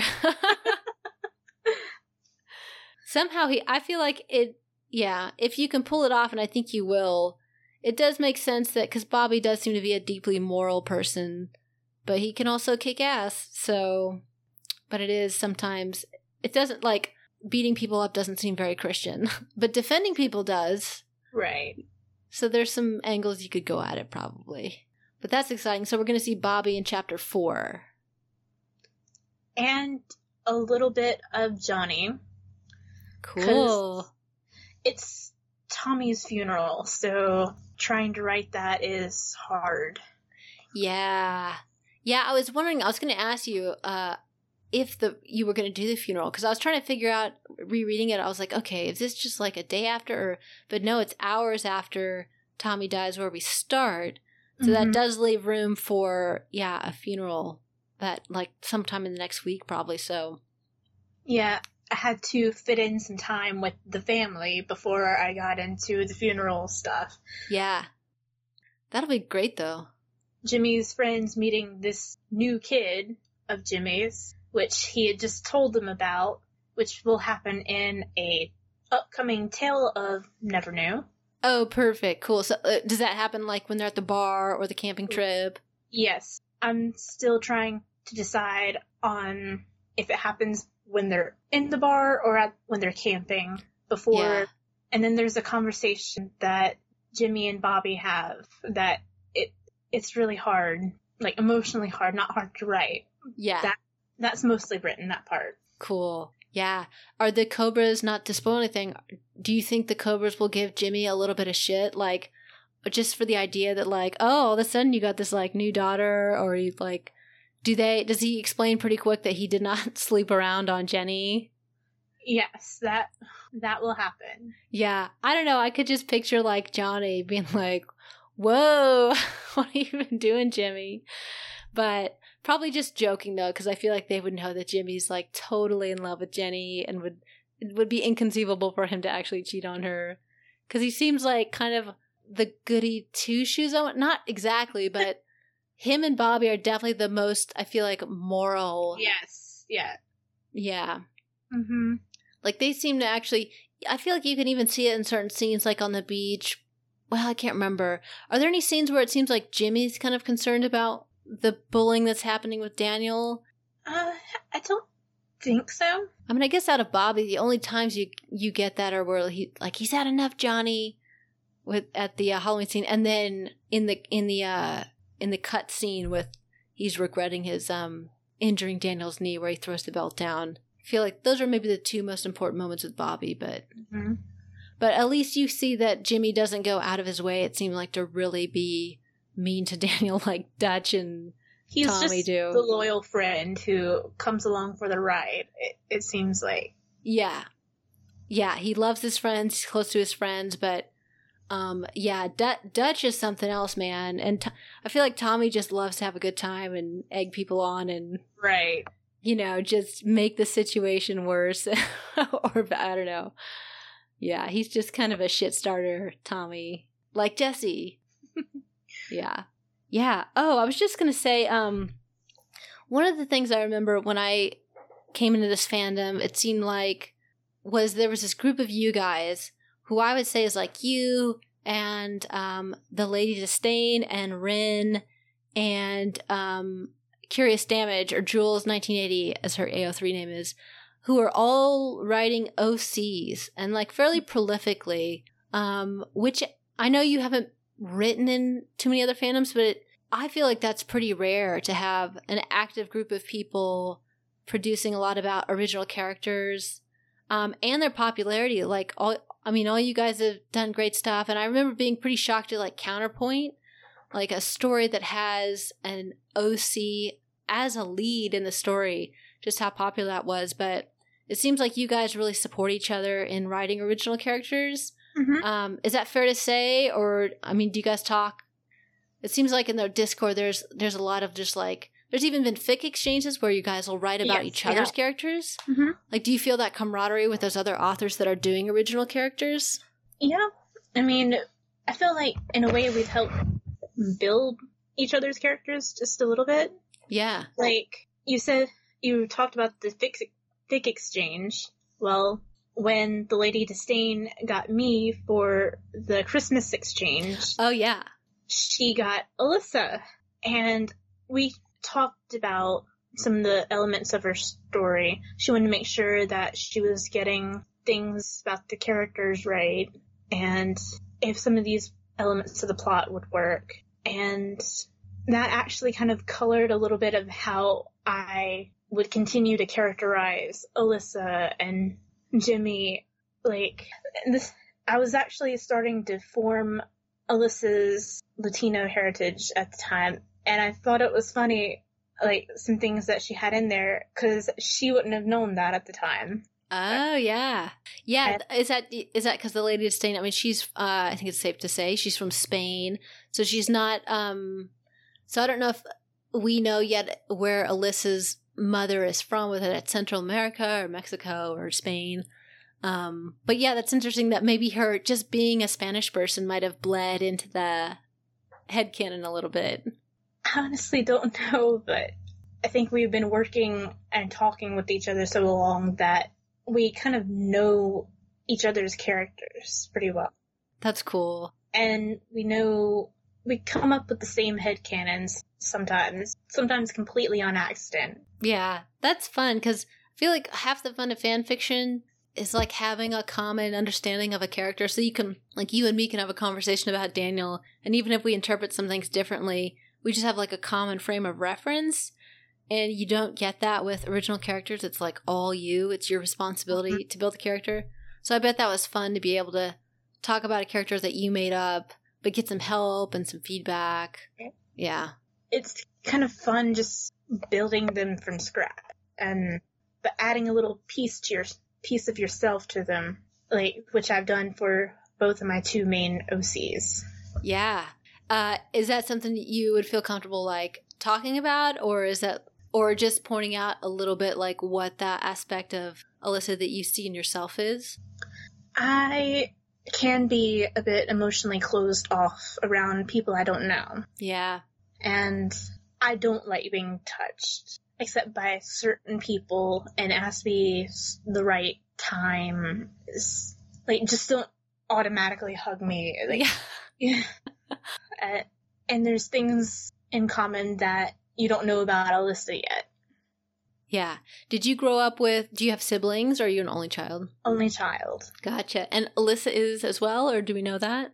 I mean, I guess she has half, obviously, we know about her half siblings, but Well, there's actually some siblings you don't know about yet because they haven't factored into the stories yet. But she actually has two older half sisters, which she thought originally were her full sisters okay. Gotcha. from her mother, but she hasn't seen them since she was five years old. So she's basically an only child until she goes to live with Jimmy. That makes sense. And even, um, I think even if she does have all these half siblings, she certainly is isolated enough where she, I don't know, her situation feels like an only child. Like she Mhm. doesn't have, with, you know, going into Jimmy's house, there's nobody that really knows who she is as a person that she can go to and talk about her feelings. So, um, yeah, that's one of the tough parts I feel like of, of her character is just that she's, um, you know, at least in this situation right now, she's like a pretty lonely person. So it makes you want her to get to know Jimmy and her brothers, and hopefully she'll feel closer to them at some point. But um, I forgot what we were talking about before. Oh yeah, just I guess developing original characters. Do you remember getting into this fandom? Were you reading other people's original characters, or what were some of the stories you were reading before you started writing, or were you writing as soon as you got into the fandom? No, I was actually more of a reader. Like some when like around day one, there were no fanfics. Like Yeah, older Karate Kid fanfics that were so out of character and Yeah. like, I've probably seen some of the ones you're talking about. and on both AO3 and fanfiction.net. yep. And see, probably the first one with an original character that seemed pretty genuine that you can relate to was probably from um, Jules 1980, Curious Damage. Although I actually found her first on fanfiction.net as Julia Beth. Yes, that's right. She does right over there under that. Mm-hmm. Um, her The Long Road Back, I think it was called. Yes, I haven't read that one yet. Um, ooh, you can have to. Refer- I, this can sound terrible, but I'm I can't remember exactly what it's about, but I remember that title for sure. Um, it's one of the first actual Cobra Kai fics, I believe. Okay. And cause it's basically, um, sort of telling Cobra Kai over a bit, but there's also an addition of Johnny having a wife who he's a little bit estranged from in a way. Like, they've had problems. Mm-hmm. One of those being infidelity that led to Robbie. I was trying to pull it up here. I I went to the last tab and there's all these like Crystal Jenkins and all that Sue Sees It stuff, and MP was writing a ton back then. It's kind of fun to go. Oh, here, here's Chills 1980.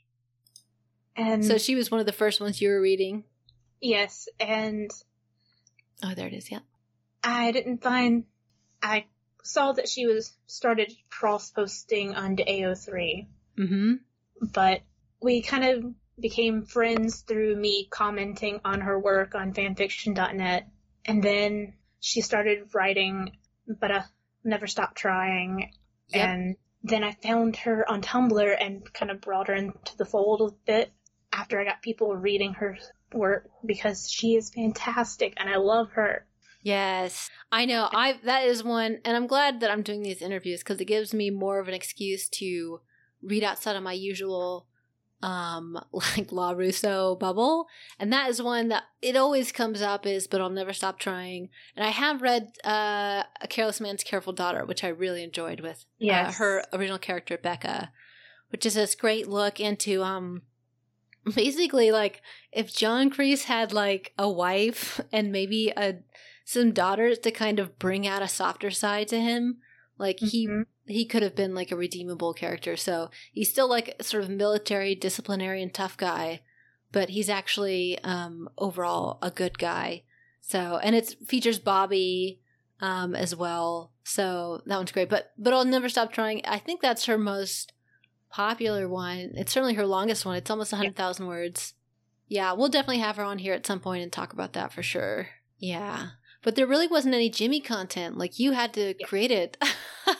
The first, see, I was saying stuff about out of character in the older fix, mm-hmm. and one of them, I think this one was on AO3. They were trying, to, I don't know, they were making Bobby look even better, Mm-hmm. but then they made, like, gave his worst qualities to Jimmy, I think, and it's like, no, oh man. And then even when our quiver started writing, nobody was talking about Jimmy and even Impy and she was fantastic writing the teen cobras. Oh, and oh yeah.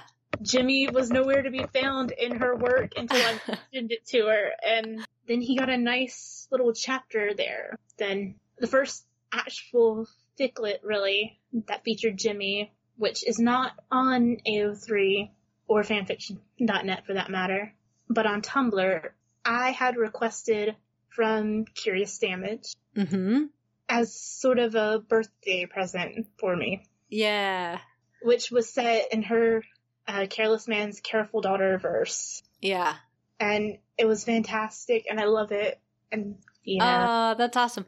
Yeah, I feel like there's a lot floating around on Tumblr that I just don't even know how to find. I know that like Switch, um she's written some stuff that's just on Mhm. Tumblr that I don't know how to find. So I've I I don't know. I wish people would and maybe just me, but um I feel like I miss a lot or missed a lot of the early stuff that just little short snippets that people had. It's usually short stuff that's on there. Um but it's not archived in a place that's easily searchable. So, so if you know how to find that Jimmy snippet, I'd love to maybe link to that in the show notes, or at least for me check it out because I haven't read that. I could probably find it for you because I am big on tagging my Jimmy stuff and Tony stuff. So yeah, I can find that for you. That'd be sweet. Um, I'm terrible at tagging, so and I feel, feel like I'll see something, I'll go, oh, I need to read that later. This looks cool, and I just it just gets lost. I never find it again. So, uh, that's super cool. Well, yeah, definitely. If you find that, send it my way. So that's I feel like that's most of what I had on Never Knew. So it's three chapters. It's a work in progress. Uh, definitely check it out. Is, is, there anything you feel like I missed or that we should delve into? Um, it's a great setup so far, so I feel like I'm just excited to read more. And well, I'm excited to write more when I have the chance. And but lately, I've been working more on "Is This Love," my first Jimmy fic that I've started writing. Yeah, and I um I feel bad. I was kind of immersing myself and never knew, so I didn't really get um take too many notes on is this love, and I feel like that one too is um you're working on actively, and we don't want to spoil too much for the audience. Um, but yeah, is there any? Do you want to like talk about that one a little bit, or how? I mean, you sort of already talked about it a little bit. Um, but it's yeah, a younger Jimmy. It's a romance. You are writing an original character in that one as mm-hmm. well. I, I, guess I don't have anything written down for this one, but it does. It's definitely a di- totally different story than Never mm-hmm. Knew. Mm-hmm. Um, it is a romance where in Never Knew, you know, there's the romance between Jimmy and his wife, but that's not the focus of the story. This one, it seems like the romance is the central um story part of the story. Yeah, it's mostly why can't Jimmy have the girl? Like, why can't Jimmy get the girl?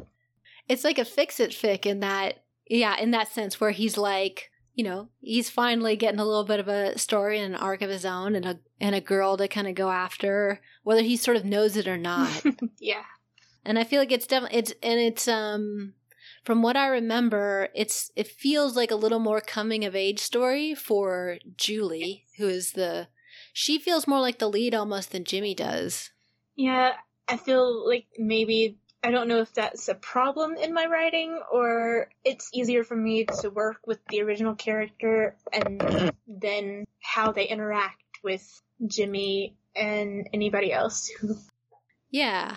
No, I mean, I wouldn't say that's a problem at all. It almost does ask the reader to do a little more work, as in they have to kind of uh, take the time to get to know the character, where you can kind of be, as a writer, you can kind of be a little bit more lazy with a character that everybody already knows. Um, if you actually take the time to read, original characters are great because they're just more of a mystery. You you know, there's less that you know about them, and and so it can be more of a payoff when you do get invested in a in an original character. Yeah, is I did have one question uh, in that first um, chapter of Is This Love? There is a Becca mentioned. Is that the Becca from? Is that Curious Damages Becca, or is that a different one? No, actually, I think we were creating our Beccas around the same time. There's that hive mind again, and it's actually Bobby's younger sister. Oh, that's right. Yes. And Julie is Johnny's younger sister, right? Yes. So you do get a lot of Johnny, and I feel like it's nice because you get kind of protective Johnny or big brother Johnny. Yes, I love writing that. It, it's so much fun because it's the softer side. Yeah, which you see in Cobra Kai um, that Johnny's a, a really good person, that we only got this caricature of him in the movies. But you do, in a way, like get little glimpses of nice, soft Johnny. I feel like in Karate Kid, like when he's decorating for the party, or um, there's like a moment where he's on the soccer field and he tries to say hi to Ali, and she like totally like she goes hi John, you know, she like makes fun of hi Ali, a bitch. Yep but he, you know, he was just trying to say hi, you know, probably get back into her good graces because she had just been talking to Daniel. But mm-hmm. you do get a little glimpse that the Johnny around Daniel isn't the same Johnny around his friends. Exactly. I mean, Johnny is just a normal teenager who likes to get into trouble with his friends, hang out. He didn't intend to be Daniel's bully. It just kind of happened because he's still very much in love with Ali. I do like that we get a clear sense of that in Cobra Kai that Johnny was really in love with Ali. It wasn't like this silly kind of kid thing that goes away. Like it really sticks with them. So I like that. Um, and this one, and I can't remember. Again, I did not do my homework well on this one. Is um is there a father figure for Julie and Johnny in this one? If you count Sid. Okay, so Sid's still around. Yeah, Sid's there. Yeah, what a jerk that guy. Awful stepfatherness. Yeah. So Johnny is very protective of his little sister around Sid. Just Yeah. In Cobra Kai, we know that um, they didn't have a good relationship, but having Johnny have someone to protect, I feel like just brings out the best of it. mhm. Um, yeah, that's really sweet. Yeah, I gotta, I gotta reread this one. Definitely. Is is this the? one- Do you feel like you're more active on this story versus Never Knew, or one or the other, or kind of both? Uh, it kind of depends on the day, on the week. I mean, which where I'm given some inspiration, like because I'm trying to work on both. There's only two chapters of Is This Love posted so far, so I'm trying to get those early flashback like chapters finished so I can go and post them. And yeah, Yeah, and really though, it's two chapters, but it's fifteen thousand words. Like you've got, uh, you know, some good substantial, uh, long chapters. Yeah, I kind of feel like that's how I write. I'm very, even with like when I'm commenting on other people's fics, at least er- in the earlier days, I don't have as much time now. I tend to write a lot, whether I intend to or not. I mean, I think, um, I mean, the the chapters in Never Knew feel very like organically sort of structured. Like they're either a whole day or night to a night. So, and I always just feel like you kind of naturally know when you're writing a chapter, like where is a natural stopping point, versus like trying to keep the chapters like the same word count or something. I don't think that's always the right technique. And, and some people just naturally write shorter chapters. Um, so yeah, I don't know. I think they, they even if they're long, I don't think that's a bad bad thing. I mean, I tend to write longer chapters as well, so I like it. I think it's good. I think it keeps it's like kind of sucks you in and Mm-hmm. keeps you uh, engaged for longer periods of time. So I kind of like that. Yeah. Nice. Do you always get lots of different like project ideas that you're you have to keep yourself from starting so that you can finish what you what you're working on? I have that problem.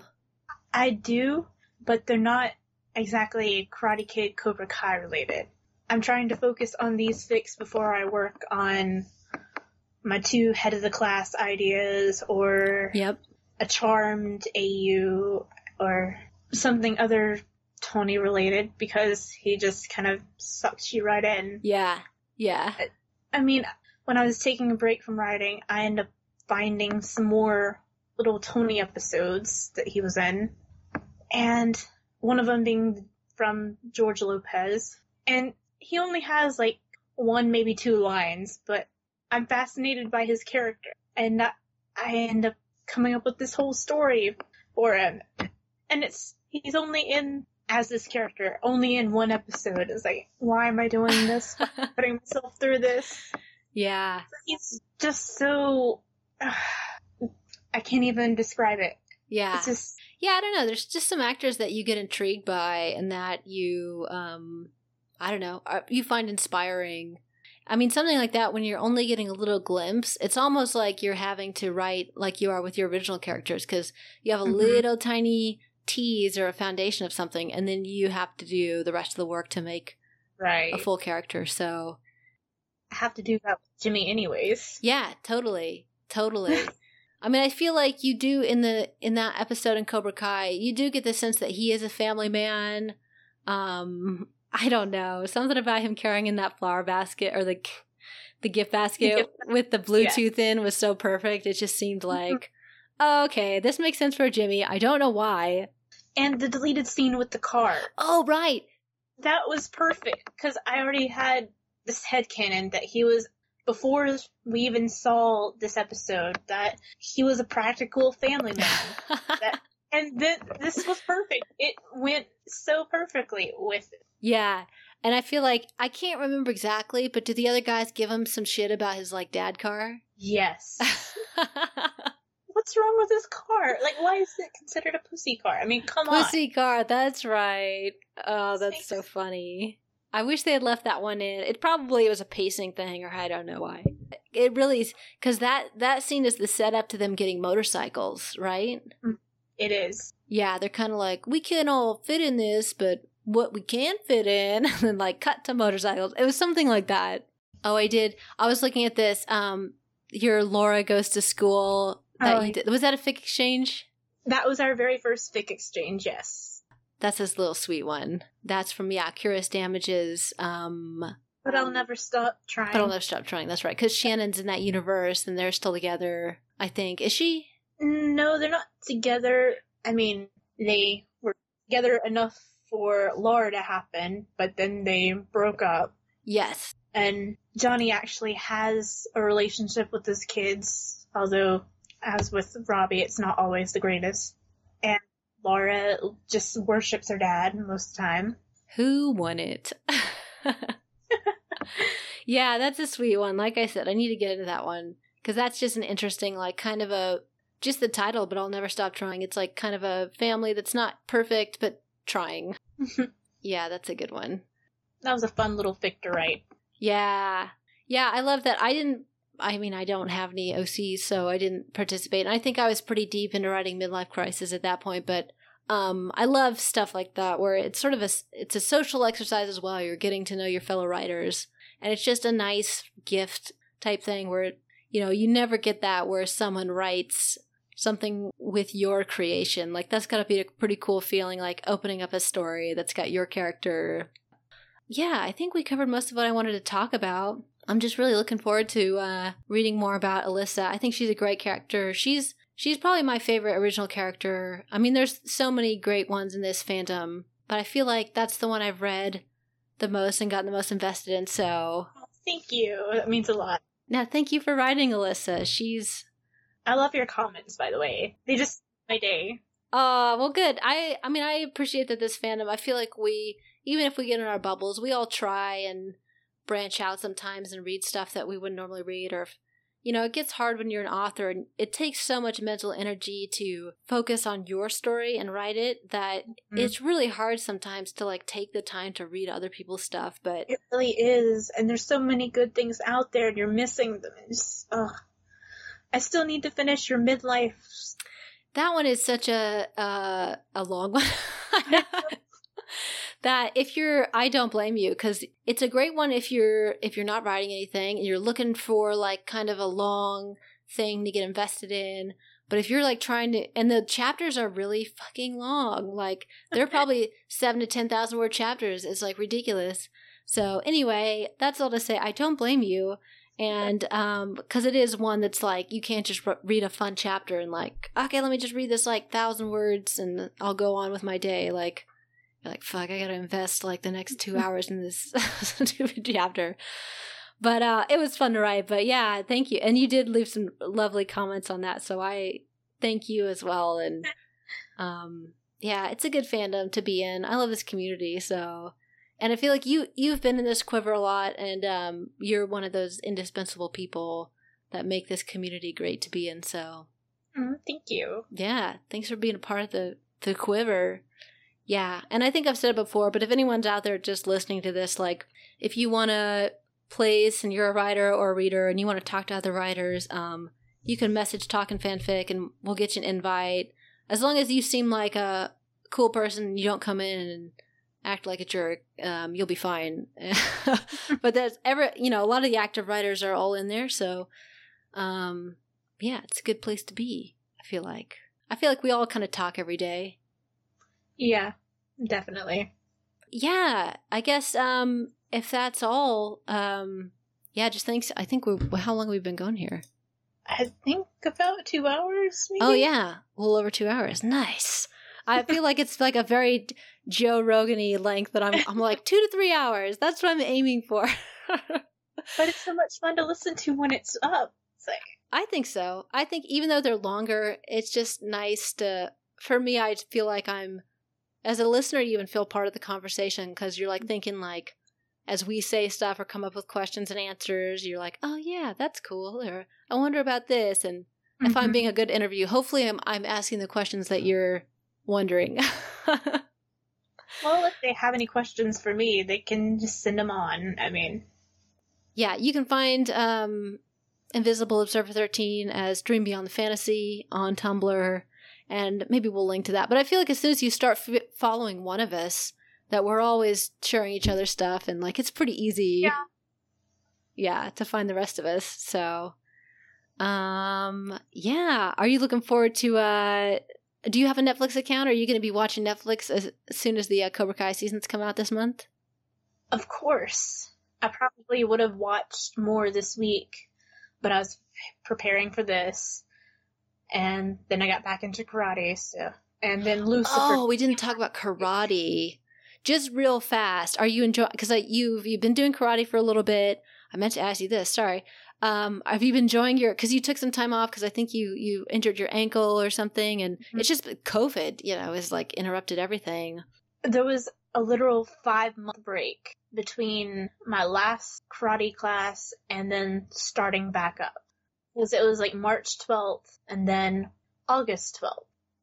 That's a long time to be out of it. If you're, because karate, it kind of like builds on itself, right? Like there's moves you have to remember to like learn new stuff and. Like I've forgotten some kata and then just being out of shape.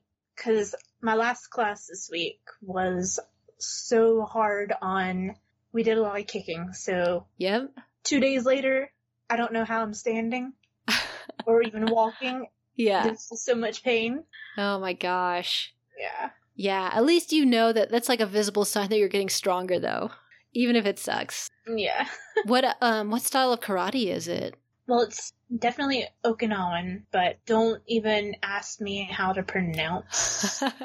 I I can't. yeah. I know that they say Goju Ryu is like kind of what most people think Miyagi's karate, and that's a type of Okinawan. Anyway, I don't really know anything. It's funny the stuff you have to research if you're writing Karate Kid fan fiction. It's like at some point I feel like you go down a rabbit hole of like different kinds of karate and kinds of karate kicks and punches and And even if you're like trying to like figure out the belts and trying to be accurate, whereas the movie and the show are not, oh yeah. that is hard enough on its own because each school has its own color ranking. Like Yeah. Not the same and Yeah, it's magical in Cobra Kai. You go from white to black really fast. Everyone's a black belt. I mean, at least we've seen some actual colors in the Karate Kid. Yeah, there was like one brown belt maybe or Like, um, in the dojo scene, Jerry Robertson is green, but when we go to the tournament, he's been promoted to brown. okay. Jimmy's a brown belt. Uh, the big dude that Darryl Vidal kicks in the chest, he's a brown belt. I've seen another green and maybe different color in the dojo scene. But that's like Yeah. only time that you see actual colors. I feel like the cob- the cobras in Johnny's Cobra Kai, I don't remember as much, but it seems like there's probably more black belts. Like if Miguel basically goes from beginner, it's and maybe it's just reflecting like so almost the absurdity of how good Daniel gets so quickly from like October to December. It's like pretty unbelievable. And Miguel, at least I guess he has the whole school year. So he has like 9 months to go from white belt to black belt, but is that, as far as you know of karate, is that like pretty unbelievable or or is that conceivable in nine months? I kind of really doubt it. Yeah. Because I'm two years in and I am an orange belt. Uh, yeah, it. There's some kids in the advanced class. See, the most advanced one I know is a purple belt, and that's like right under the brown or the lowest rung of brown, I think. And then there's a green belt under her, Do, do you think it's easier to learn when you start out as a kid? probably. But I think they have to learn discipline and keep on it because our sensei keeps getting onto them for like not staying in a good stance Right. and like being too wide or something. I'm just kind of there and in a crouch, like in a squat, and he's like, using me as an example sometimes, and I'm just kind of like, no, don't don't make them look at me. Stop. yeah, I suppose an adult, you at least have the benefits of like being able to focus and follow directions, whereas like the younger kids are probably just like, ah, you know, just like running around and trying to. Oh, definitely, they're like that between classes. Most of them. I know. I've thought about taking a karate class because I, you know, I grew up watching like Jackie Chan and Bruce Lee, and I always wanted to, but I've just never had the felt like I had the time or money to do it. But if I I have the time now probably to do it, but I then I probably couldn't do stuff like podcast and write as much as I want to, but it does seem fun. But I think, yeah, I'm assuming in a beginner's class, I would also be like the adult in the kids' class for sure.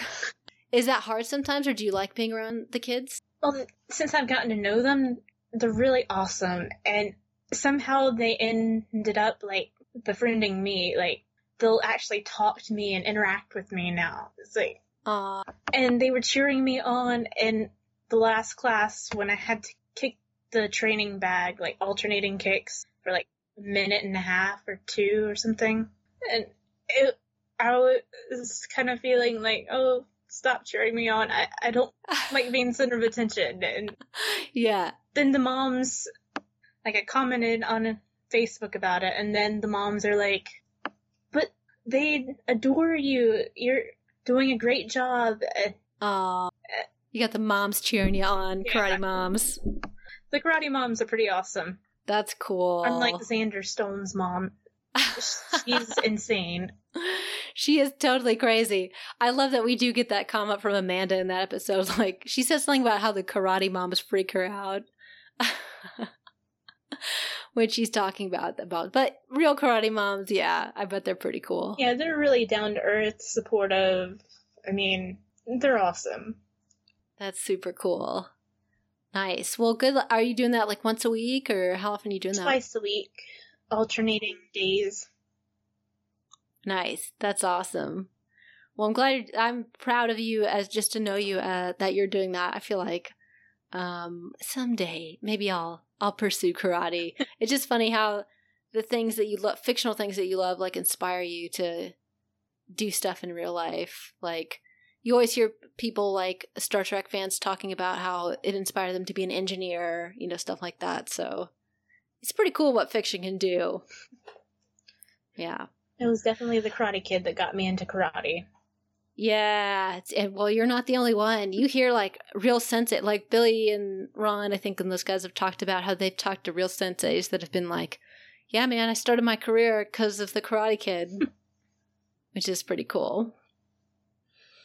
Okay, well, I get. I think I'll. I will not take up any more of your day. But yeah, thanks for jumping. I feel like you were supportive of this podcast from the beginning. Um, so I just awesome. well, I appreciate it because it is a lot to ask people to come on and, you know, talk about their work where fan fiction's so, like, kind of sheltered in a way. So talking about it on a podcast where anybody can listen, um, I don't know, it takes some guts. So I really appreciate it. Um, okay, well, thank you so much. And, um, yeah, I'll, I'll link to your profile and stuff, and we'll link Never Knew um, and Tales of Never Knew and Is This Love, put those on the show notes. So, um, yeah, well, thank you so much. You're welcome. I've really enjoyed it.